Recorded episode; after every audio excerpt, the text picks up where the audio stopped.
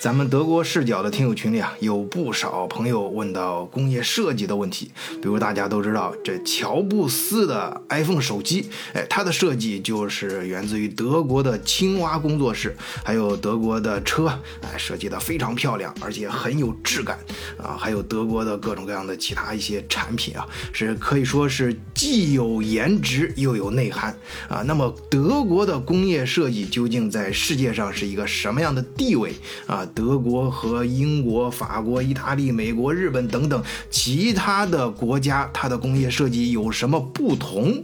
哎，它有什么自己的特点啊？还有不少群友还问到啊，如果想来德国学工业设计的话，那么去哪些学校呢？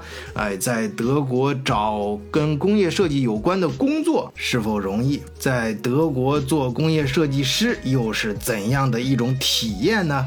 哎，我在德国视角的听众群里早就做过预报啊！我要采访一个在德国某顶级制造业公司的。资深设计师，哎，这公司有多顶级呢？我跟你说，那就是德国默克尔啊，都经常要去视察。哎，咱们中国人呀，也会用到的他产品，只要用过那都得伸大拇指。哎，尽管啊，我这朋友是我十几年的老朋友啊，但是能让他做个节目也是很不容易的啊，因为人家设计师啊，那实在是太忙了。所谓一入宫门深深似海啊。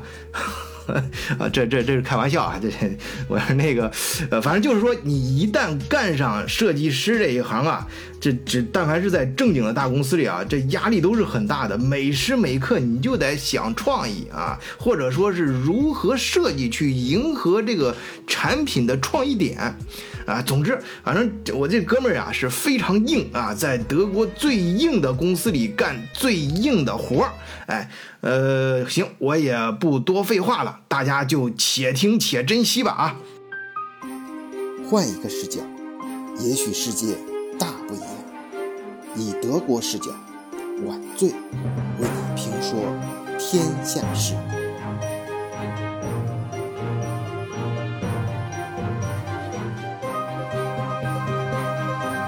首先给大家说一下啊，我这个多年的老哥们儿姓金啊，我们就称他金先生啊。其他的个人信息我们就不要在节目里面公开说了啊。哎，由于我们俩住的城市离得比较远啊，所以采取的是远程录制的方式，主要就是采取一问一吹的模式啊啊，当然。呃，不是吹啊，这开玩笑啊，人家很硬啊，确实很硬啊。好，我也尽量剪辑的干净一些啊。好，那个第一个问题就是，德国工业设计现在在世界上究竟是一个什么位置？德国工业设计的地位在世界上当然是很很靠前的，黑山是数一数二的。数一数二？有这么牛吗？哎，我说老金啊，你你可别真搞成我问你吹了啊！嗯，跟大家好好分析分析啊，呃，讲一讲你的根据和理由。呃，你想工业设计，它主要体现在两个字上面，一个是工业，一个是设计。它是一个工业流程的综合的这么一个设计。呃，它包括了好几个方向。首先，最重要的一点是你要对产品的造型把握得很好。第二的话，这个产品造型呢，是通过哪几个方向去约束它的呢？呃，比如说，呃，产品的工艺啊，产品的机械呀，呃，机械结构呀，还有一些成本的预算呀，客户的要求呀，等等等等。你要是把这几个方向那个的信息全部掌握了，然后通过你的外形表达出来了，那你这个产品才能够做得很好，能能够卖出去。所以说呢，德国它这方面的设计能力不叫设计能力，它就是一个综合的这么一个能力，还是相当强的。所以说它做出来产品基本上都是属于是质量又好呀，就外形也是挺好的呀。不像不像一些别的国家，像法国人啊，他的做设计也做得很好，意大利人、美国人也是特别好的，但是他们的他们成本、质量。还有别的方向的东西，他们就可能远远不如不如德国。比如些像在一些操纵性方面，像法国车，它的操操作性，还有一些舒适性，各种各样的方向，他们肯定比那个德国车要差好多的。呃，可能是在一些创新方面，可能是会比德国会好一些，特别是像那些雪铁龙呀，还有一些法国雷诺呀，他们我觉得创新方面他们也是挺强的，但是在综合性的方面的话，还是没有德国人强。还有美国车，比如说他们的用的材料，呃，他们可能对材料的把握，还有那个对材料的那个重量方面的那些考虑，嗯，没有德国人做的这么好。所以说，比如说他们的耗油量就比较高，他们车重就比较重啊。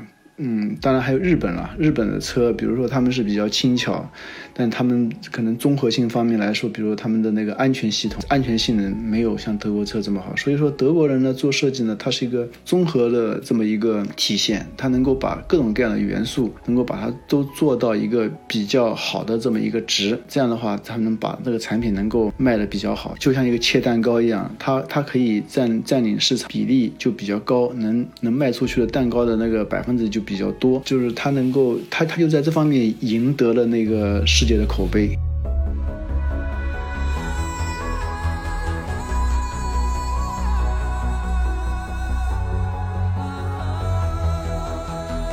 另外的话，呃，从德国的教育方面来说。啊，教育当然他们是也是相当不错。呃，我以前到德国来就发现，嗯，当时我是二零零二年来德国，就发现德国他们刚入学那些学生的水平就已经达到了国内当时大二大三左右的水平。为什么这么说呢？他们这个国家的工业底子就本来强。第二，很多同学当时啊，特别一些男同学啊，他们对汽车感兴趣的，他们十六七岁啊，就就会自己拆汽车。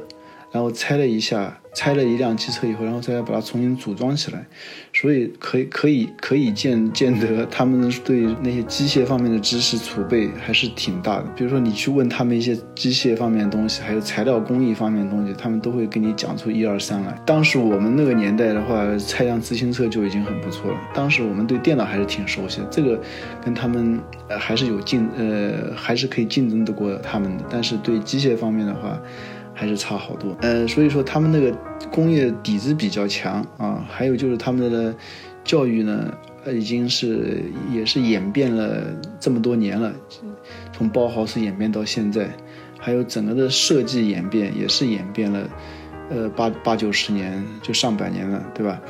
呃，从工业革命开始到包豪斯，然后到。到六十年代、七十年代那个艺术的巅峰，然后到了九十年代，他们又开始收敛起来，要要做更理性的一些设计，能够卖卖出，就能能能够就量产的一些设计来，嗯，对吧？你像七十年代、八十年代，他们做的东西都是还是属于是色彩比较鲜鲜艳的啊。后来他们呃就是觉得应该要走现代化这条路，就是把色彩尽量的简单化。通过那些多多的那些黑色啊、白色呀，还有灰色呀、银色呀这些颜色，来使这些产品更现代，看上去更现代。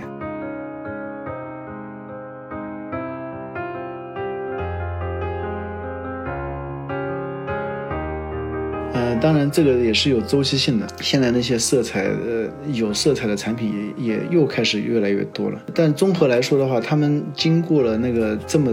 长时间的历史演变，使得了他们的对产品设计这么一个这么一个了解，这么一个历史有历史的那个背景的看法啊，就是有一定的历史根据了。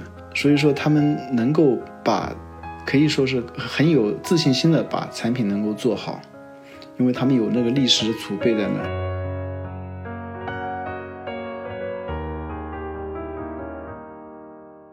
还有就是德国，他们工业底子，刚才说到了底子很强，也体现在他们对各个方向的分析能力也是挺强的啊。他们做的那些调研呀，就是很很完善、很完整。然后对工业方面的机械方面那些多样化，他们都非常非常的了解，在各个方面都能体现到，什么化化学呀，还有数理化方向知知识储备都是非常的深入的。所以说，他们把这这么多知识储备运用在工业上面，再运用到产品上面，那么肯定是能够把这些产品能做得很好的，做得很极致。但问题是，有这么一个问题，是不是人们人们是不是需要这么一个很极致这么一个产品，对吧？他们现在就就是受到了这么一个瓶颈，他们把产品越做越好，越做越好。其实你越做的好的话，最后的百分之十可能是人。这个这么这么个精度，可能是人感觉不到的，对吧？你花了这么多时间、精力、成本，再去把百分之十、百分之二十，再把它做好，再做好，再做好，这可能是人们都不需要的东西。所以说，现在中国为什么能够产品能够起来了？它就是这么个原因，就是中国能够呃用便宜啊，能够用廉廉价的产品，能够达到人们的需求，这已经就够了。所以说德国人害怕就害怕在这一点，因为他们现在不知道该怎么办。他们嗯，就是说已经达到了一个高峰以后，他们怎么样？他们不可能往下走，怎么样把产品？呃，用廉价的方式，然后去达达到那个客户的需求，他们有时候会觉得很很迷惘。还有一点的话，就是数字化方向的研究，他们还是不是很够啊，没有那个就是亚洲这几个国家做得好，特别是像中国发展相当还是相当好的。还有电池方面，他们也是挺欠缺的，所以他们在这几个这三块东在这块方面还是挺挺慌的，现在。想赶想赶超，但是现在在在有一些策略在有，但是还是没有没有做好。要是这三块东西做好的话，那么德国工业设计方向还是能保持世界上领先这么一个地位的。好，第二个问题就是德国的工业设计和其他国家，比如说啊英国、美国、日本等等，有哪些不同，还有哪些相同点？哎，德国的特点在何处？我个人觉得呢，美国人做设计的还是还是挺酷的，嗯，很 man 的那种感觉，而且很，他们最好就是把什么东西都做成像一个军用产品，就是很强壮啊，非常的酷，非常的 man 这种。所以说他们的材产品的话，有可能就是说会非常重啊，非常结实，非常非常结实，感觉用的材料其实不需要这么结实的，不需要这么重的材料去用它。他们也会这样去用。德德国呢很理性啊，他们就会把产品的材料啊、什么重量啊都非常的精确化，不会就是客户需要多少，呃，这个质量是多高，那么他们就把它这做做出来是多高，当然也保证这个产品的质量。然后日本呢，他们当然是对我感觉还是那个就是完全相反，就是完全是。嗯，当然也是保证保证这个产品的质量，但是，呃，有点会，呃，在产品材料上会有有点做减法，就是嗯，感觉是就是做个百分之七十啊这样子，能够保持这个质量两年三年就够了，那么就可以了，这样啊，这反正大家也也都知道这一点。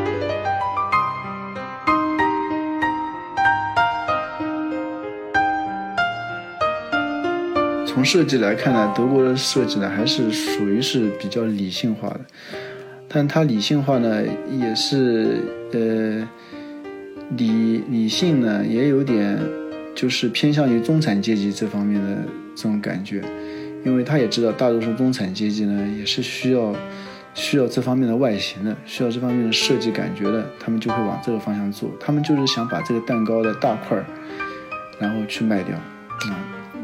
不像那个意大利啊、法国这种人，他们做出的感觉很艺术化啊。这美国人做出的很 man、很酷啊。但他们这些东西呢，产品呢卖卖给的那些消费人群呢，可能占的比例就会不是特别高了。因为很多人，呃，一些很多大众也欣赏不了，可能那些中产阶级欣赏不了他们这种艺术化的这种方式。啊，他们因为有人都有心理作用的，比如说你做一个产品做的很艺术化，但你看你周围的那些中产阶级的那些邻居啊，那些你的工工作那些朋友啊，他们都不是买了这种很艺术化的东西，你你去买了一样很艺术化的东西，那就觉得觉得好像不伦不类的，啊，所以很很多人大多数人觉得还是会找一个。产品就是说，大家周围朋友也都差不多了这种感觉的，那么呃，他会心里会觉得很什么呢？很很平静这样子啊。所以说，德国人呢做出的产产品呢，他们也就是针对于这这方面的消费人群做的，还是挺理性的啊，挺符合中产阶级这么一个呃产品的，就像给大众化。日本呢，当然它也是，我觉得还是。也是挺理性的，看上去啊，也是挺大众化，也非常简洁。嗯，我觉得日本呢跟德国有点像，其实就是说，我觉得他们就是可能有用的材料方面啊，可能简洁程度呢还要再简洁，这种就就有点这种感觉。美国人对我的感觉呢，他们的思维跳跃跳跃性还要强，啊，他们的那个能够去打破那些局面的意识比德国人还要强。就相当于那个像那最最典型的，就像苹果这种，嗯，他们，呃，还有亚马逊啊，这种谷歌啊什么，他们都是能够和呃都都是美国公司啊，他们都能够去打破一个局面，去创造一个另外一个新的东西出来。德国人呢，感觉就是比较严谨啊，一步一步，一步一步，越做越好 这种感觉，啊。呃，这种打破局面的这种东西呢，他们做的还是比较的少，或者是这个产品做到一定程度了，那么不得不打破局面了，那么他们再打破局面，有点这种感觉。另外的话呢，美国产品呢，从大小来看呢，就是可能是感觉是最大的。德国呢中等啊，日本呢可能做产品做的出来东西都是非常小，当然是这都是跟国家有关系。美美国嘛，还是属于地大物博的地方，是吧？嗯，他们有地方啊，他们你看他们的公路公路都是很宽的，车都是很大的，停停车位也都是很好找的啊，车很大，但是还是嗯停车位都很好找，对吧？你你像那个德国的话。呃，地就这么一点啊，就是这样。但是，当当然，呃，比中国的家庭当然是，嗯，他们的住房面积都很就大好多。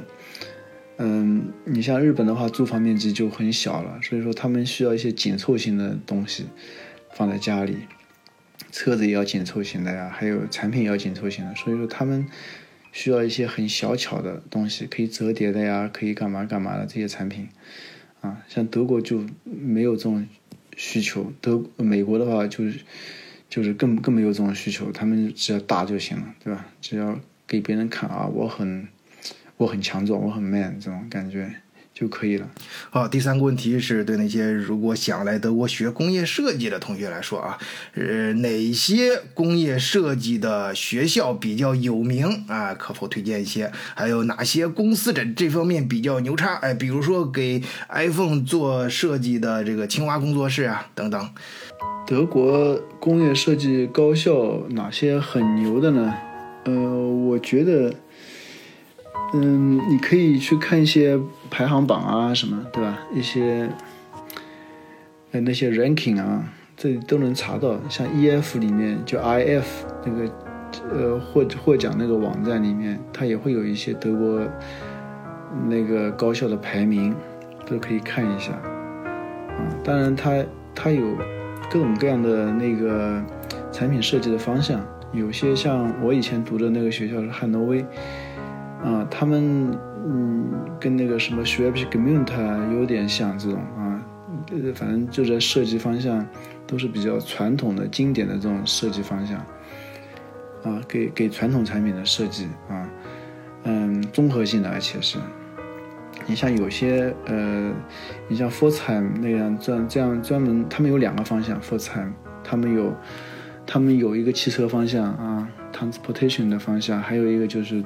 传统性的方向，传统性的工业设计呢，他们嗯排名可能不是很靠前，但是那个汽车那个呃这种运输工具方向的话，他们确实是非常有名气的。当然还有一些像好像是在基尔，他们的那个有专门做家具方向的啊，嗯，他们也是算是挺有名气的。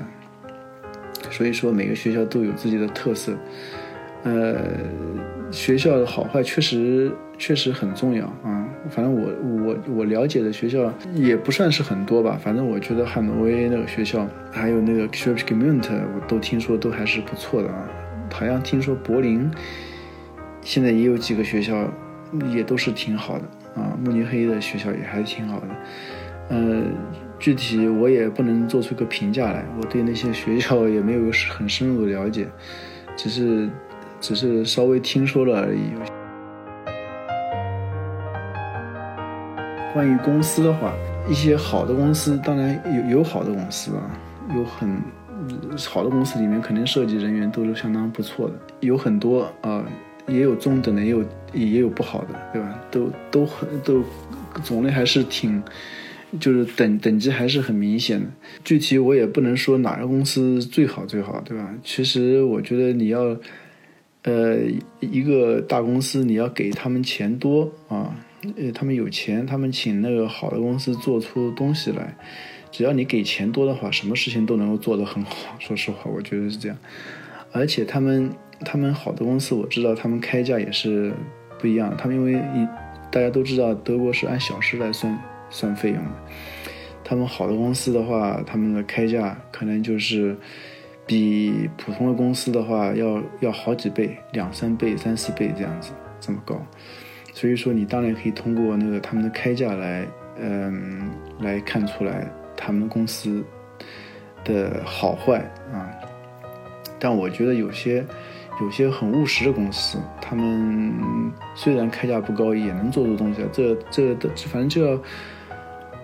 靠那个就合作，然后看看这个公司大概是什么情况，才能够知道，才能真正了解他们公司是什么样子。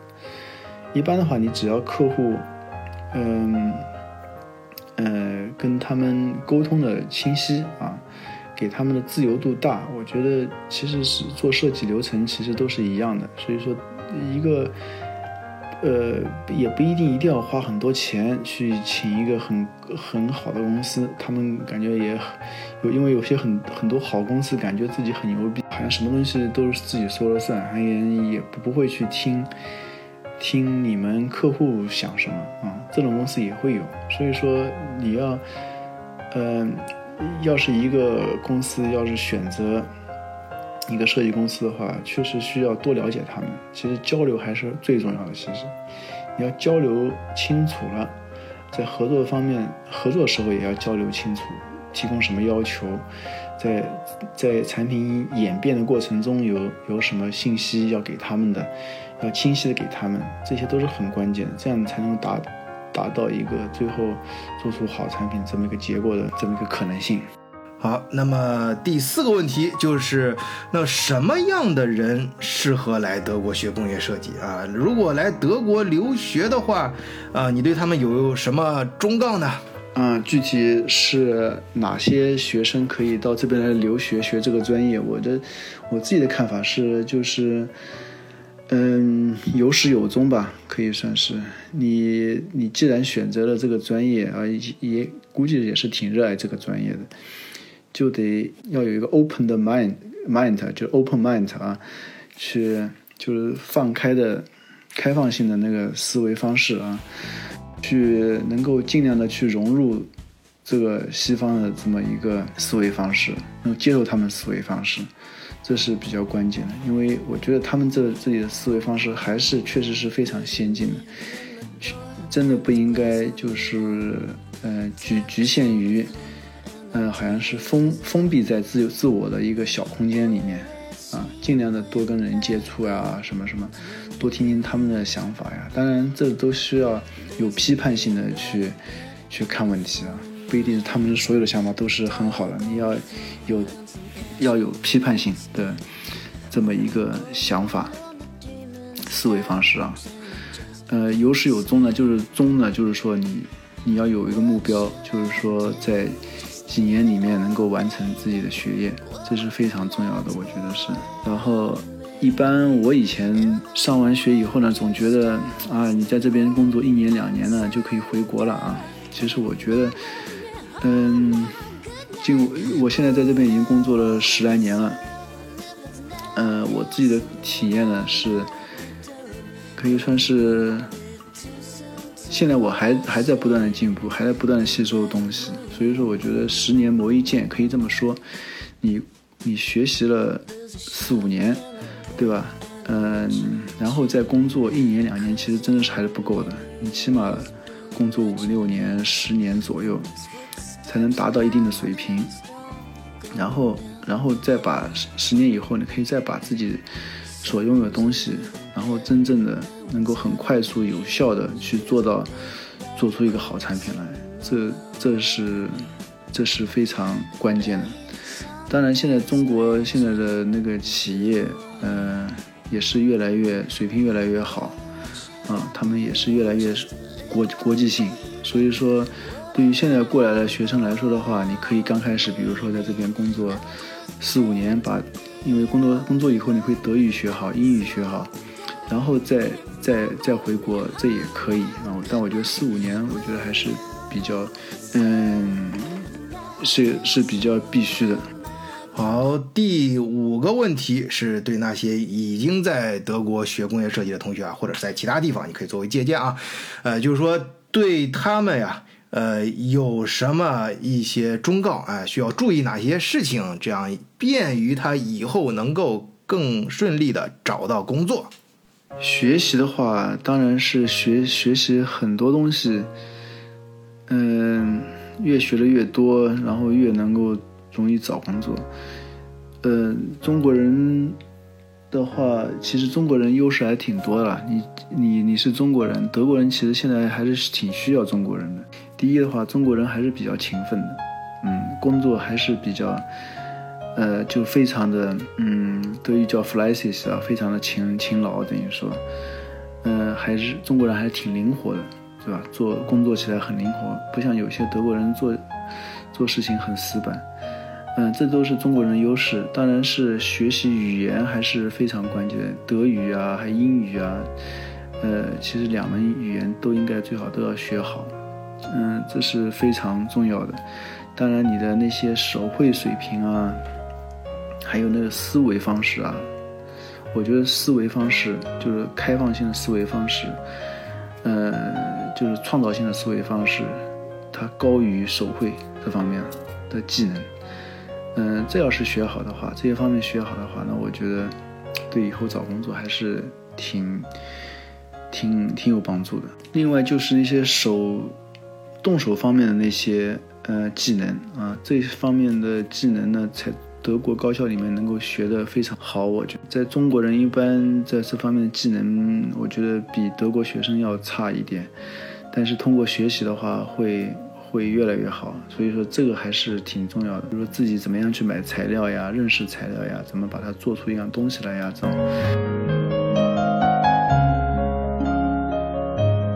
我觉得尽量就不要去让别人去帮你做，因为现在我知道中国人。中中国的话，在做模型这方面，呃，都可以，中国学生可以把把那个尚未做好以后，交给一个模型公司怎么做。嗯，就是我觉得还是最好要自己做，然然后能够体体验整个自己动手的这么一个过程，这是非常关键的。好，第六个问题啊，也是今天的最后一个问题。那么，老金啊，你在德国公司里面干了这么多年啊，做工业设计师，你有哪些感触呢？跟大家随便说，再说两句吧。在德国工作的话，我我的公司还是属于是比较大型的公司吧。嗯，做了十几年了，我觉得经那个工作的体验呢还是挺多的。第一的话，我觉得首先那个德语叫 Einstellung 啊，这个思维啊，就是说怎么样定位的，你自己思维定位，我觉得还是挺重要的。呃，第一的话，你当然中国人的优势就是勤奋，我刚才前面也说过了，勤奋 fleißig 啊，还有就是你的灵活性啊，flexible 啊，呃，这两点啊，这是反正。是德国人还是挺喜欢的，嗯，还有就是，另外一点的话，那个 Verbindlichkeit，就是说别人让你做什么，这你要等于等于说要准时的交东西啊，呃，还有就是就是说德中国的中国人来说，可能是契约精神啊，就是你答应别人做什么，那你就准时做好，这也是挺关键的啊。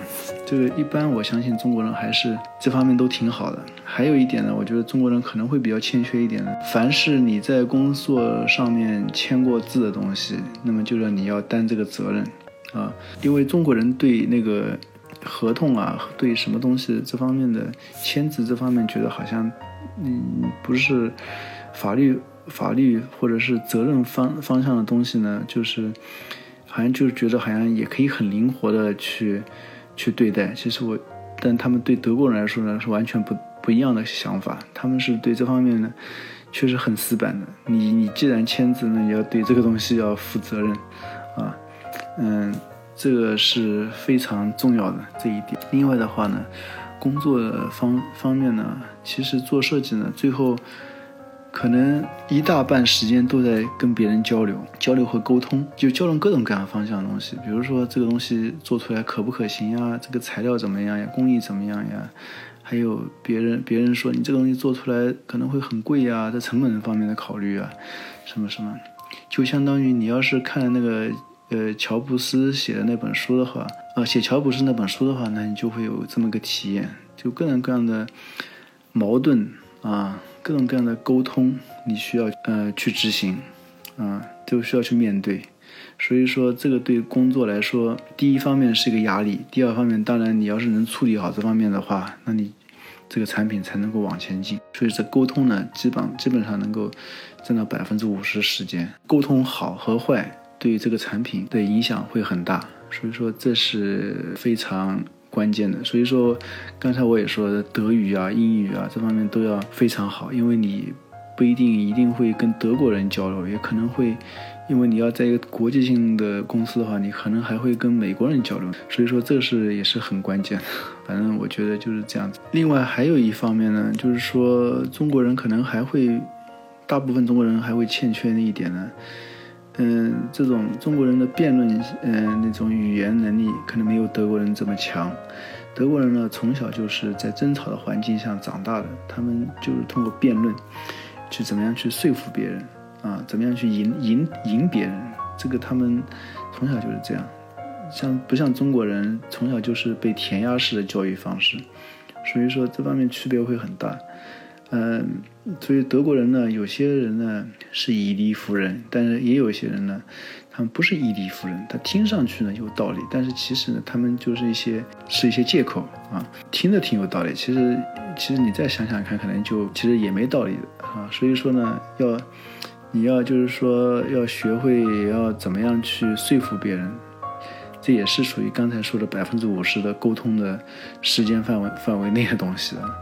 怎么样去说服别人？什么样有批判性的去听别人的话？这是相当关键。这可能是中国人比较欠缺的这方面，需要去下功夫，嗯，去做的。这个是我工作的一项现在体验吧。好，最后再次感谢老金啊，啊，非常感谢，非常感谢，呃，那么。最后呢，大家对德国还有哪些话题感兴趣？可以加入我们的德国视角听友群，哎，这个全宇宙最有亲和力的有关德国主题的社区啊社群啊，参与更多有意思话题的。互动和讨论，哎，入群方法请看本节目的简介啊，当然也就是加微信小助手木问二零零幺四十二，木问就是月亮的英文拼写 M O O N 二零零幺四十二。好，本期节目就到这里，谢谢大家，再见。